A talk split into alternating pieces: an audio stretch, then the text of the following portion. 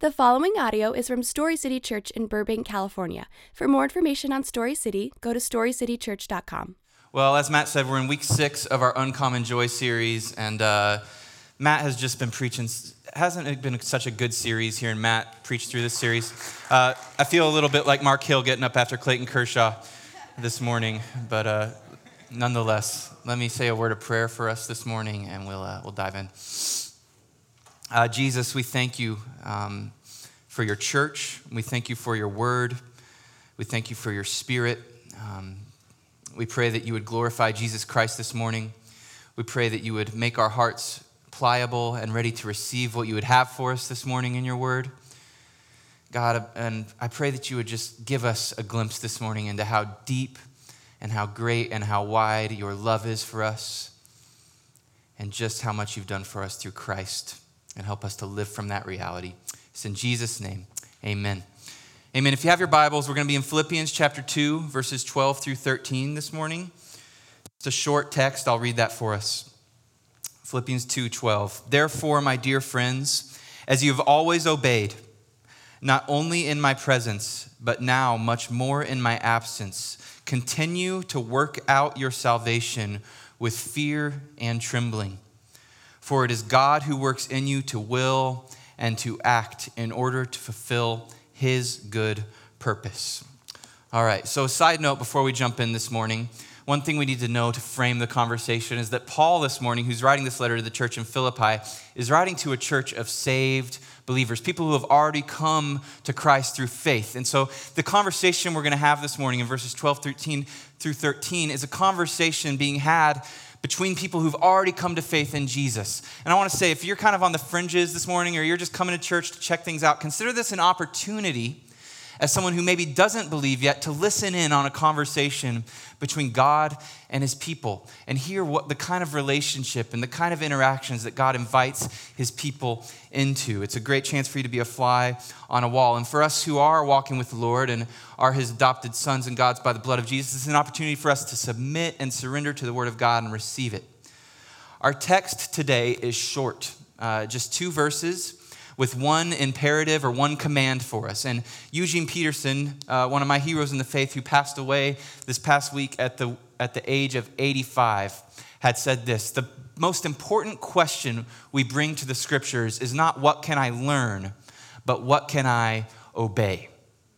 Okay, so when we come to the scriptures, we aren't first and foremost coming as students to learn facts. We are coming as children to be taught in order that we could align our lives with the life of Christ. And so, the one imperative that Paul's going to lay before us this morning that we're going to learn to obey is this work out your salvation. Work out your salvation. That's what we need to leave chewing on, meditating on, seeking to put into practice by the grace of God.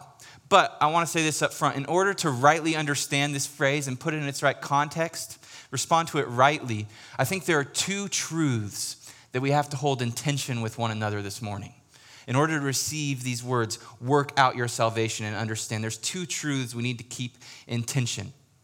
The first truth is this that God calls and instructs those he has saved to diligently pursue and fight for growth in godliness. Okay, we're going to put that out and say that is good, that is right, that is in God's word, that is something we need to hold on to. If you have come to God by faith in Jesus for the forgiveness of sins, the call of God rests on your life to arrange your life in a way that would help you fight for growth in godliness, for joy in Jesus, to make war on your sin, to arrange patterns in your life that lead you towards Jesus, to arrange your time, and your schedule, and your priorities, and your hobbies, and your conversation, and orient your heart towards Christ, to rid your life of patterns and things that pull you away from intimacy with Jesus and numb your heart and put smelling salts in your life that awaken you to the goodness of God daily. That is a call God has on your life, and that is an important truth to hold this morning. But there's another one that's equally important, and if we don't keep these two truths in tension, we run, in, we run into some pretty serious dangers. And so, the second truth I want us to hold in tension to frame our conversation this morning is this the command to pursue and fight for growth in godliness is a call to work from your salvation, not for your salvation. Okay? No matter how sterile or Christian we make our lives this morning, no matter how many songs you listen to on K-LOVE on the way here, no matter how many bumper stickers you have on your car that, that call Jesus your co pilot, which, by the way, shouldn't he be the pilot? Never mind. Um, no matter how many Christian t shirts you own, and more seriously, no matter how much time you spend in the Word every morning, no matter how many hours a week you spend in prayer, no matter how good you are at forgiving, no matter how much money you give away to the church, no matter how godly you feel like you are, your godliness is not what gives you a right standing with God, no matter how good you are. Okay? The Bible tells us very clearly that our righteousness in the book of Isaiah are like filthy rags before God. He is holy, He is pure, He is above us. And so we don't earn our salvation with our good works. No, we don't work for our salvation, we work from our salvation. So for the Christian, when you strive to be good, when you strive to align your life to the ways of God and the ways of Jesus, you're simply living out the identity you've already been given you are living out the identity you already have. You're saying, God has declared me to be this, and this is how I will live my life. Salvation is a gift received through faith in the obedience of Jesus on your behalf, not through your obedience. Okay? Salvation is a gift received by trusting in the obedience of Jesus. I want to read a couple scriptures on this. Ephesians chapter 2, verse 8. This is just a couple pages earlier in your Bible. A very famous passage. And the Apostle Paul writes this It is by grace you have been saved through faith. And this is not of yourself, it is the gift of God, not by works, so that no one can boast. So here's what Paul says. He's just laying it out really plain for us this morning. He says, Salvation is a gift of God through grace by faith. And then he goes even one step farther. He says, And even that faith you have to believe, you didn't work for that. God gave you that faith. God made the decision to give you the faith to believe. And so everything in your life that's good, that flows out of that faith, is the result of a faith that was given to you, not one you worked for and earned. So there's no earning involved here. It's all about what we received freely. The reality that we are saved leads us to live the types of life that saved people live. Try this one on. Romans chapter 7 another famous passage where Paul confesses his own inability and weakness. He says, I don't understand what I do, for what I want to do, I do not do, but what I hate, I do. Anyone in here identify with Paul here? I do. I do. A lot of the time, I do. He continues in verse 19 For I do not do the good I want to do, but the evil I do not want to do, this I keep on doing. Now, if I do what I do not want to do, it is no longer I who do it, but it is sin living in me that does it. So I find this law at work. Although I want to do good, evil is right there with me. For in my inner being, I delight in God's law. But I see another law at work in me, waging war against the law of my mind and making me a prisoner to the law of sin at work within me. What a wretched man I am. This is Paul writing. Who will rescue me from this body that is subject to death? Thanks be to God who delivers me through Jesus Christ our Lord. What we have here is Paul, mighty Paul himself, just confessing his absolute inability to conquer his own hangups and his own sin on his own. And we identify with Paul here. And yet we notice that Paul, as he writes this, he's not parking the car in the parking lot of despair and poor me, I can't beat my sin. That's not where he lands this passage. It's not where Paul leaves us. He drives right on past that parking lot and he merges onto the freeway of grace in Jesus. What a wretched man I am. Who will save me? Glory to God in Jesus, who gave his life on my behalf so that through faith in him, I can be set free from the bondage to sin and death. Paul is exulting in praise. And then he pins some of the most famous words in Scripture in Romans 8, chapter 1. There is therefore now no condemnation for those who are in Christ Jesus. We just sang this reality in the song, Lord, I Need You. Holiness is Christ in me. Not me working hard to be very good, but Christ working through me to produce a harvest that helps me live in line with who He has already declared me to be. We have to keep these realities in tension, and we have to keep the reality of salvation as a free gift front and center in order to receive and rightly obey the command this morning to work out our salvation. And here's why. If we don't, the command to work out our salvation will always leave us in one of two ditches. I'll call them this morning one, the ditch of crippling guilt and shame, or two, the guilt, the ditch of toxic self righteousness and spiritual arrogance. Those are the two ditches that trusting in your own works always lead to you into. So, if we believe that we can and are earning anything from God as we work out our salvation, our spiritual successes will go to our head and our spiritual failures will go to our heart. I'm going to say that again. If you believe that you are earning anything from God or proving anything to God through your works of goodness, your spiritual failures will go straight to your heart. You'll be crushed. You'll say, Oh, God calls me to be this and I can't. I just keep screwing up. I'm stuck in Romans 7 of just not understanding what I do. And I'm just, maybe I'm not even saved at all because I can't seem to get it together. So, God, I'm just, it's that ditch, that ditch of crippling guilt and shame. And the other one is on those days where finally you're able to put a few good days in a row together. I'm up early, I'm reading my Bible, I'm loving people, i am kind to my boss, I'm kind to my kids, I'm kind to my friends, I'm kind to my wife, I'm nailing it. All of a sudden, this thing wells up in us, coming from that same root of sin. Instead of guilt and shame, it's, crippl- it's, it's this toxic self righteousness where we start looking at other people and going, Well, I'm sure having an easy time here. Why can't Billy get it together, man? He just really seems to be struggling. Let's pray for him together. We'll just talk together about how much he's struggling, turn into prayer. See, this is that guilt. This is that, this is that other ditch of toxic self righteousness, but really understanding that our salvation is a free gift through the death and life of Jesus Christ frees us from both of these because then I can fail and not be crushed. See, because even if I fail, what am I still? What's my identity? What's true about me? I'm a saved son or daughter of Jesus Christ, covered in Christ's righteousness, seen by God as holy. So I'm not crushed, but I'm called back out into holiness at the same time. And if I get it together and I'm nailing it, what's still true about me? I'm just a saved sinner. Nothing more, nothing less. I never will be. Anything good that's coming out of me is a result of God's grace working. And it protects us from these two ditches we need to fall out of. So here's my big thought this morning one thing I want to just, this is what I want to lay before us and say, this is what I believe Scripture lays before us is this. The free grace of God in Jesus Christ creates people who pursue, pursue Jesus out of joy, who pursue Jesus who seek godliness, who live lives marked by good works, but not out of guilt, not out of shame, not out of fear, but out of joy in Jesus because they understand how beautiful, how good, how wonderful He is, and how much He's done for them already to declare them righteous. So there's three truths about God's grace I want us to see.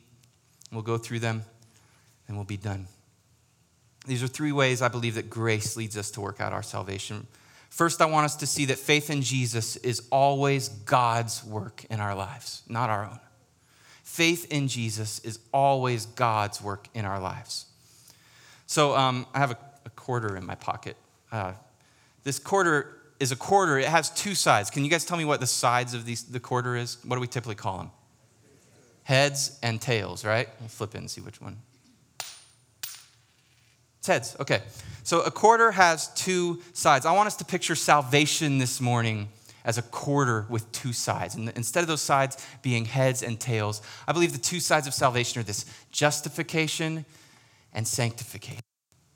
Justification and sanctification. One side of salvation is justification. And justification is a legal term. In justification, God makes a declaration on his own authority over you.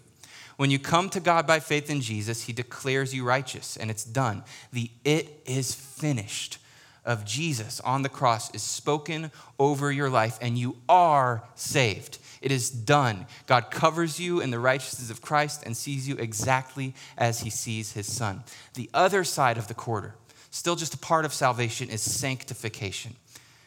Whereas justification is a work God has done for you through Christ, Sanctification is a work God is doing in you, something He is actively doing in you.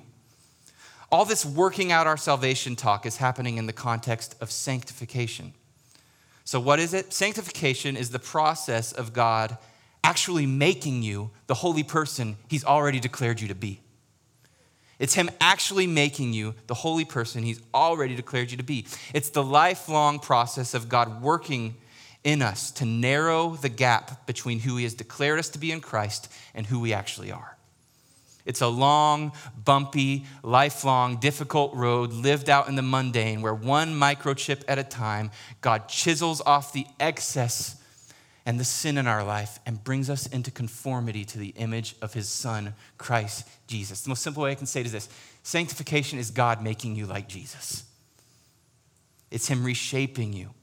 But what I want us to see is this from Scripture that sanctification is every bit as much God's work in you as your justification was God's work for you. That Jesus and God are actually the one working in you to sanctify you. So look with me at Philippians chapter 1, verses 3 through 6, a page earlier. Paul says this I thank my God every time I remember you in all my prayers for all of you I always pray with joy because of your partnership in the gospel from the first day until now. Being confident of this, listen to this, that he who began a good work in you will carry it on to completion until the day of Christ Jesus. Notice what Paul doesn't say here to this church in Philippi. He doesn't say, I'm very confident of this. I know you all well. I love you. You're really hard workers. And I've seen that, and I trust confidently that you're always going to be hard workers, and eventually you're going to get yourselves holy. That's not what Paul says. He says, I'm confident in this. The God who began a good work in you, who's the one that started that work, was God. And I'm confident that He's going to be the same God that will bring it to completion in the day of His Son, Jesus Christ. God is working in you, and what He started, He will finish. So I'm a songwriter. Um, I have, if I was to pull out my phone and play some, I have, I sing into my phone when I have like little lyrical or melody ideas. It's really terrible. So I like get my phone out and be like, uh, bow wow, singing to Jesus. And then I'll go back and listen like three days later. I'm like, that was terrible. What was I thinking? This is a terrible song idea. And I'll, I'll tell you, as a songwriter, it's really easy to start a song. It's super easy. You get a little st- stroke of something, a, little inspiration. You sit down, oh, I'm a verse in, and you get to the chorus. I have no chorus idea, and I have files and drawers and journals full of unfinished songs. what Paul is saying here is that salvation and faith in Jesus is a work God always starts. He's like an artist, carefully crafting it, intricately shaping us to be like his son, Jesus. But unlike me, God always finishes what he starts. When he starts a song, he finishes a song. And so, when God started a good work in you, when you saw your need for a Savior and came to Jesus by faith and fell at His feet to be saved, God saved you and He started a good work in your life. And the guarantee is 100% from the Bible, He will finish that work in your life because He's God and He finishes what He starts. There's great encouragement available to us in this promise this morning. If you are here and you have, I want to say this, even a spark like maybe you're really struggling, but you have even a spark of faith in Jesus this morning. Guess what? Like, think about this. You are saved. You are saved. Everything that is true about Jesus is true about you in the eyes of God right now. It doesn't matter what you did last night. God is calling you out of that into a life of holiness, but still, nonetheless, your eternal standing with God is secure not because of your good works, but because of Christ's. And you are saved, God has justified you and He is sanctifying you. And no matter how far you feel from God this morning, He's batting a thousand. He will get you there. If you are here as a believer who's stuck in a perpetual pattern of sin, whether you are riddled with guilt and shame or so exhausted by your inability to conquer your sin that you've drifted into apathy, God is committed to conquering it in you to strengthening, building, sharpening your faith in Him. Tim Keller just released a new book on Jonah, and he has a quote in it that says this is such a great quote. If you were a hundred times worse than you are, your sins would be no match for His mercy. If you were a hundred times worse than you are, your sins would be no match for His mercy. And I want to think about this. If this is you, see, one of the unfortunate consequences of of living in sin as a believer is this is that you lose your joy, you lose your vitality, you lose your peace. And here's why. Because when, as believers, we choose to leave God behind, even though He's working in us, and go our own way, what we are doing is we are choosing to live out of line with who we really are. And that brings conflict into our soul. The Holy Spirit convicts. The Holy Spirit calls, the Holy Spirit beckons. God potentially brings consequences into our life with the goal of moving us back towards Himself. When we as believers choose to live in perpetual patterns of sin, we rob ourselves of joy in Jesus and we put ourselves at odds with the God who is actively working in us to sanctify us. General life rule it doesn't go well for us when we oppose God, it just doesn't. He wins. And so, if you're living in this perpetual pattern, God is calling you out of it back to Himself. And maybe that's why your life is lacking in joy. Maybe that's why your life seems so lacking in peace. Fall at Jesus' feet. Turn from that back to the God who's already actively working in you and join Him in his work rather than opposing him. Secondly, I want to see this. First, we see that faith is God's work in our lives. Secondly, I want us to see the surprising blessings of obedience to God. Look with me at our text, uh, Philippians 2:12 says this. Therefore, my dear friends, as you have always obeyed, not only in my presence, but now much more in my absence, continue to work out your salvation with fear and trembling. I want us to notice that first word, therefore. What that means is a really cheesy thing you hear Bible teachers say all the time. We're supposed to ask what the therefore is there for, right? What's the therefore, therefore?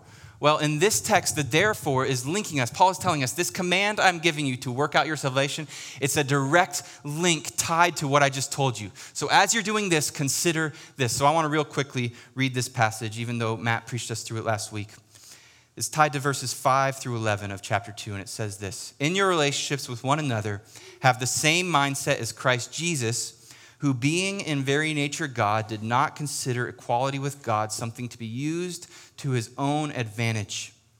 Rather, he made himself nothing by taking the very nature of a servant and being made in human likeness. And being found in appearance as a man, he humbled himself by becoming obedient to death even death on a cross. And then this, therefore, God exalted him to the highest place and gave him the name that is above every name.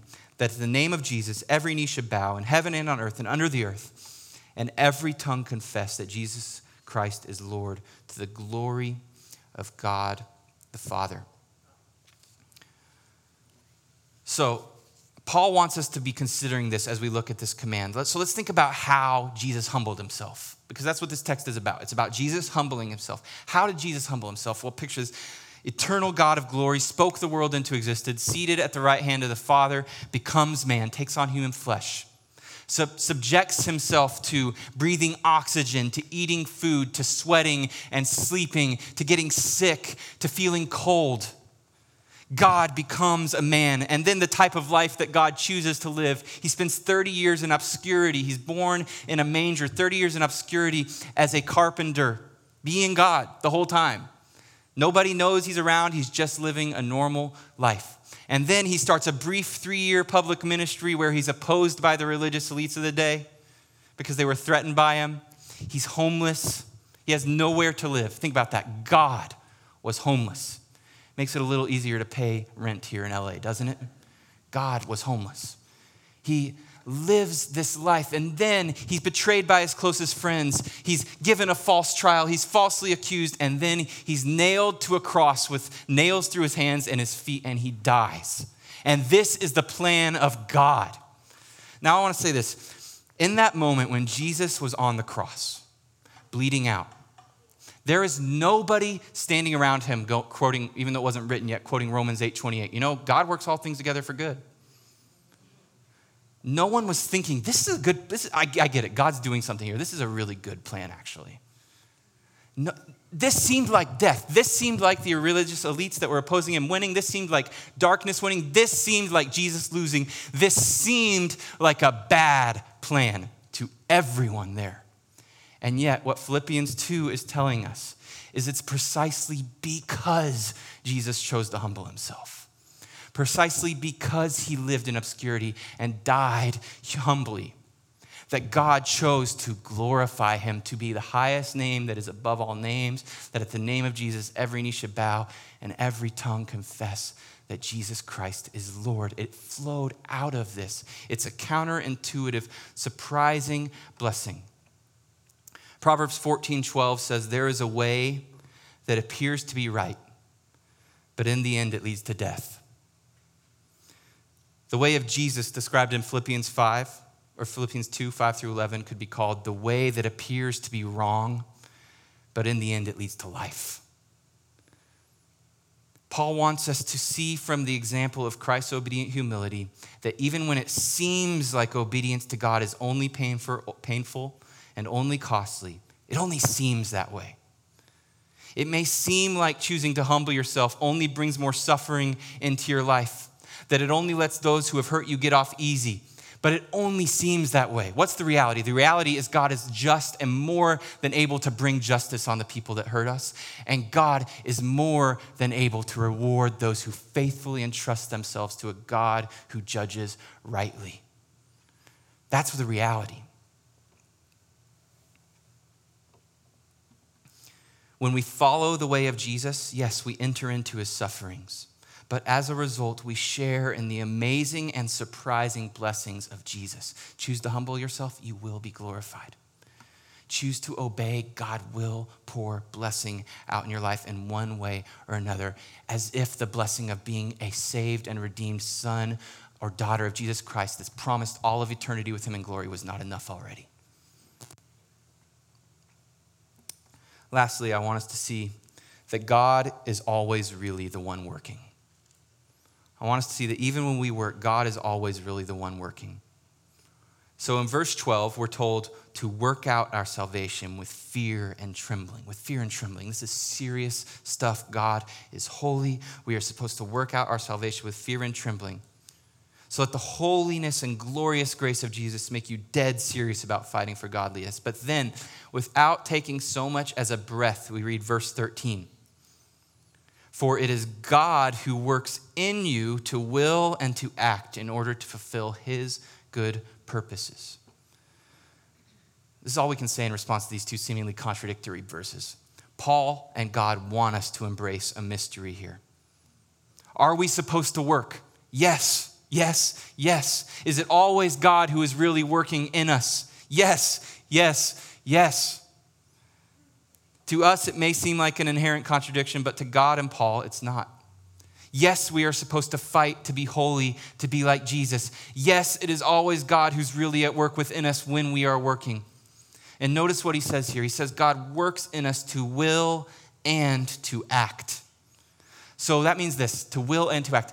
The fact that you even have the will or the desire to do good works is God working in you. He gives you both the desire to do it and the ability to act it out. It's all from God by His grace and through His Spirit. Because God is working within us. In Ephesians 1 18 through 19, Paul writes about this power that God works within us. I want to read these verses to you. This is, this is a description of that power that God is working within us. I pray that the eyes of your heart may be enlightened in order that you may know the hope to which he has called you, the riches of his glorious inheritance in his holy people, and his, here it is, his incomparably great power for us who believe. That power is the same as the mighty strength he exerted when he raised Christ from the dead and seated him at his right hand in the heavenly realms, far above all rule and authority and power and dominion and every name that is invoked Get this. The power with, with, with which God is working in you to make him like himself is the same power that was used to raise Jesus Christ from the dead. It's the same Holy Spirit power God is working in our lives to give us the ability to work out our salvation. But why? Why is God working in us with this mighty power? Why choose to do this? Luckily, Paul tells us back in our text in verse 13. For it is God who works in you to will and act in order, why? To fulfill his good purpose. The reason God gives us the will to act is because he has good purposes to fulfill through our lives. Now, this one more time, we're bouncing back and forth, but we're almost done. It takes us back to Ephesians again, where Paul writes this in Ephesians 2, verse 10. Right after, we'll read up through from verse 8. For it is by grace you have been saved through faith, and this is not from yourselves, it is the gift of God, not by works, so that no one can boast. For we are God's handiwork, created in Jesus Christ to do good works, which God prepared in advance for us to do. So God prepares the good works for us. Now, this is mind bending, all right?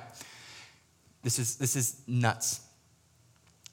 God is actively working in us, in you and me, if we're saved, with the same power he used to raise Jesus from the grave in order that we might do the works he prepared in advance for us to do. He ordained the good works for us, and now he is actively giving us the desire and the ability to work them out. Glory to God, right? This is all God. This is not us. God working through us. So here's where I want to end. Uh, we were sitting around the uh, breakfast table um, as a family the other morning, and uh, Brooke and my daughters go to a, a, thing called BSF. They're in a Bible study, and they're teaching the kids in this. Apparently, they teach them to sing little Christian songs, which is really awesome. And Brooke starts playing this song, and it, it, it's singing. And I thought about playing the recording, but it was terrible, so I'm just going to attempt to sing it, which will be even worse. Um, it said this Good morning, God. This is your day. I am your child. Show me your way. Good morning, God. This is your day. I am your child. Show me your way. And for some reason, that just stuck in my head. And as I was, as I was going through this text all week, it was in my head because I really think that as simple and silly as that song is, that's everything housed in this passage for us this morning. It's the disposition of our hearts when we start our day. Good morning, God. I, I am your child. That's who I am. Like, I am your child. That's who you've made me. That's who I'm called to be. That's the reality I'm living out of. That's the reality that defines me. So, God, I'm orienting my heart towards that this morning, this day. I'm your child. I'm, I'm justified. I'm being sanctified. It's who I am. I set my identity there. And this is your day. You're God. I'm not. You give light. You're giving me breath. You're filling my eyes with sight and my heart with a pulse. This is your day. And I am your child. And so, what's the right response to that? Is it to live a life that says, How can I stay saved and still get as much of what I want out of life and just, you know, keep the close distance where I get the best of both worlds? Or is the right response to that to say, God, this is your day. I'm your child. Show me your way. Teach me to obey all you've commanded, trusting that that's the pathway to joy and life. I think that's the orientation of our hearts this morning from this. We don't earn anything through our good works but they flow naturally out of any heart that really understands grace. We run to Jesus in joy. We run to Jesus because he's good. We seek to obey him because his commands are not burdensome, they lead to life. So let's be a group of people that are always at rest in Christ, but always working for Christ. Always giving effort, but never earning. Pray. Jesus, we thank you for your word. We thank you for your life and death in our place that makes all of this possible. Teach us your way, Jesus. Teach us to obey all you've commanded. Make us more like you. Fill this church with greater and deeper love for you so that you can have all the glory and work out the good purposes that you ordained for us. It's in Jesus' name. Amen.